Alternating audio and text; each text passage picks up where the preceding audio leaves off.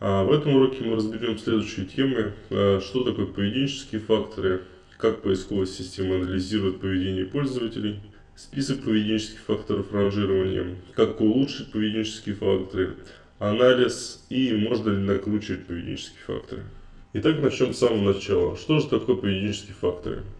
Поведенческий фактор, или еще называют ПФ, это анализ действий пользователя в формате одного сайта, который учитывает поисковые системы, чтобы понять, насколько хорошо контент на страницах соответствует запросу пользователя.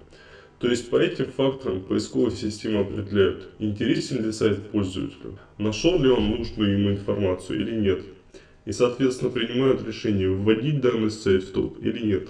Поведенческие являются одним из самых важных, на которых строится продвижение, наряду с технической оптимизацией, релевантным контентом и внешними ссылками. А как поисковая система анализирует поведение пользователей? В первую очередь поисковая система получает данные прямо с поиска. То есть она видит статистику переходов, возвращений на тот или иной сайт. Дальше данные идут в сервис статистики. А здесь все очень просто. Для того, чтобы поисковые системы могли отслеживать поведение пользователей, они предлагают нам различные сервисы статистики. Или правильнее будет сказать инструменты аналитики. Это сервис Яндекс.Метрик от Яндекса и Google Analytics от Google.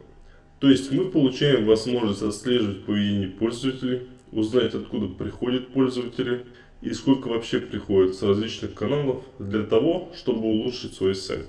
А сервисы статистики используют эту информацию, чтобы улучшать поисковую выдачу, чтобы показывать пользователям только сайты, соответствующие их потребностям. А у каждой крупной поисковой системы есть свой браузер, который они активно предлагают своим пользователям. Это Google Chrome, Яндекс браузер, а, Amiga от Mail.ru. Очень большое количество людей пользуются Chrome, много людей пользуются Яндексом. А, наверняка кто-то пользуется Amiga, но лично меня напрягает, что он устанавливается без спроса.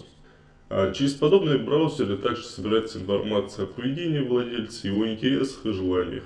Поисковые системы могут отследить поведение пользователя и через различные расширения, например, Яндекс.Бар. А когда-то Яндекс.Бар был очень популярен. А, список поведенческих факторов ранжирования. А, я назову самые важные, на мой взгляд. А, процент отказов – в Яндекс Помощи есть такое определение отказа. Визит считается отказом, если для него выполнены следующие условия. За время визита зафиксировано не более одного просмотра страницы, а продолжительность визита меньше заданного для расчета отказов времени по умолчанию это 15 секунд. Не зафиксировано служебное событие не отказ. Чтобы особо не заморачиваться и не уходить в дебри, некоторые визиты менее 15 секунд могут считаться не отказами по ряду причин. По сути, чтобы уменьшить процент отказов и улучшить поведенческие факторы, нам нужно, чтобы посетитель проводил на сайте более 15 секунд и посещал более одной страницы. А следующий фактор – это время на сайте. Чем больше времени посетитель будет проводить на сайте в рамках одного визита, тем лучше будут поведенческие факторы. Старайтесь, чтобы посетитель как можно дольше был на вашем сайте. А глубина просмотра – Здесь чем больше страниц просматривает пользователь, тем лучше этот показатель и, соответственно, больше шансов продвинуть свой сайт. То есть, если в целом на сайте контент полезный и интересный, правильно расставлены ссылки, тем больше глубина просмотра. А прямые заходы. Если у вас есть постоянные читатели или заказчики, они будут приходить на сайт, вводя адрес вашего сайта в строке браузера. А как улучшить поведенческие факторы? Чтобы процент отказов был минимальный, на странице должен быть релевантный, то есть соответствующий запросу контент. Например, если посетитель пришел, увидев title бензиновый генератор в Москве за 9999 рублей. Значит, при переходе он должен увидеть именно эту цену и никакую другую. И московские контакты, иначе он просто уйдет и ухудшит вам поведенческие. А причина отказов может быть низкая скорость загрузки сайта, плохой дизайн, избыток рекламы, непродуманная навигация, а, музыка при открытии вкладки, ну и так далее. А, исправив все это, вы можете уменьшить этот показатель. А время на сайте можно улучшить, поставив интересное тематическое видео с призывом посмотреть его. То есть дать посетителю э, что-то интересное, где он потратит время и как следствие улучшит этот показатель. А глубину просмотра э, можно увеличить, поставив ссылки на материалы, где есть в этом необходимость. То есть сделать грамотную перелинковку. Если блог, здесь вообще все просто. В конце каждой статьи поставить инфоблог с похожими записями. Само собой, еще важно и интересно излагать мысли, чтобы читатель захотел посетить еще пару ваших постов.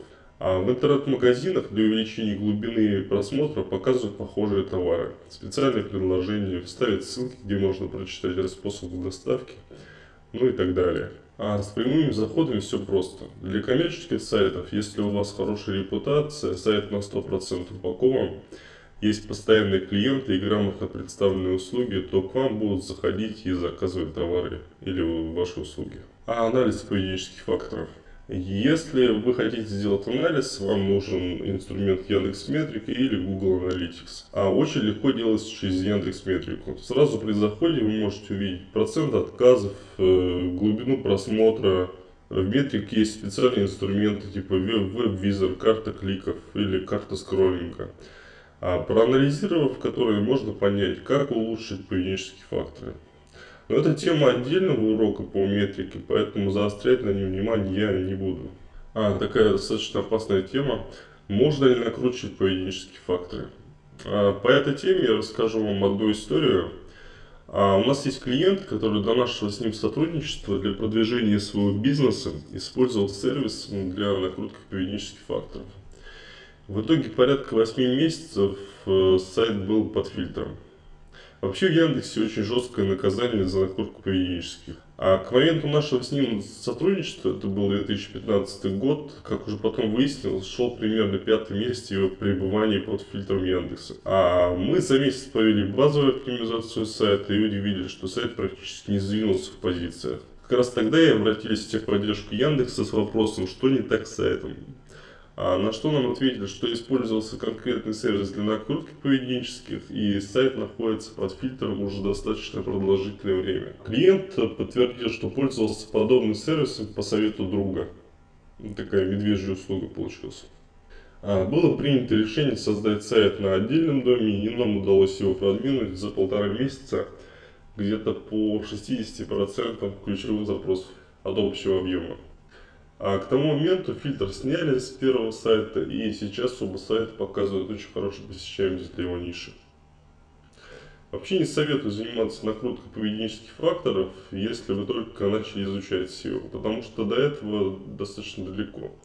То есть много других вещей, которые можно сделать для продвижения сайта, ну и, конечно же, есть а, большой риск попасть под фильтр. А это порядка 8 месяцев. А на этом, пожалуй, все. Если остались вопросы или я что-то забыл упомянуть, напишите, пожалуйста, об этом в комментариях.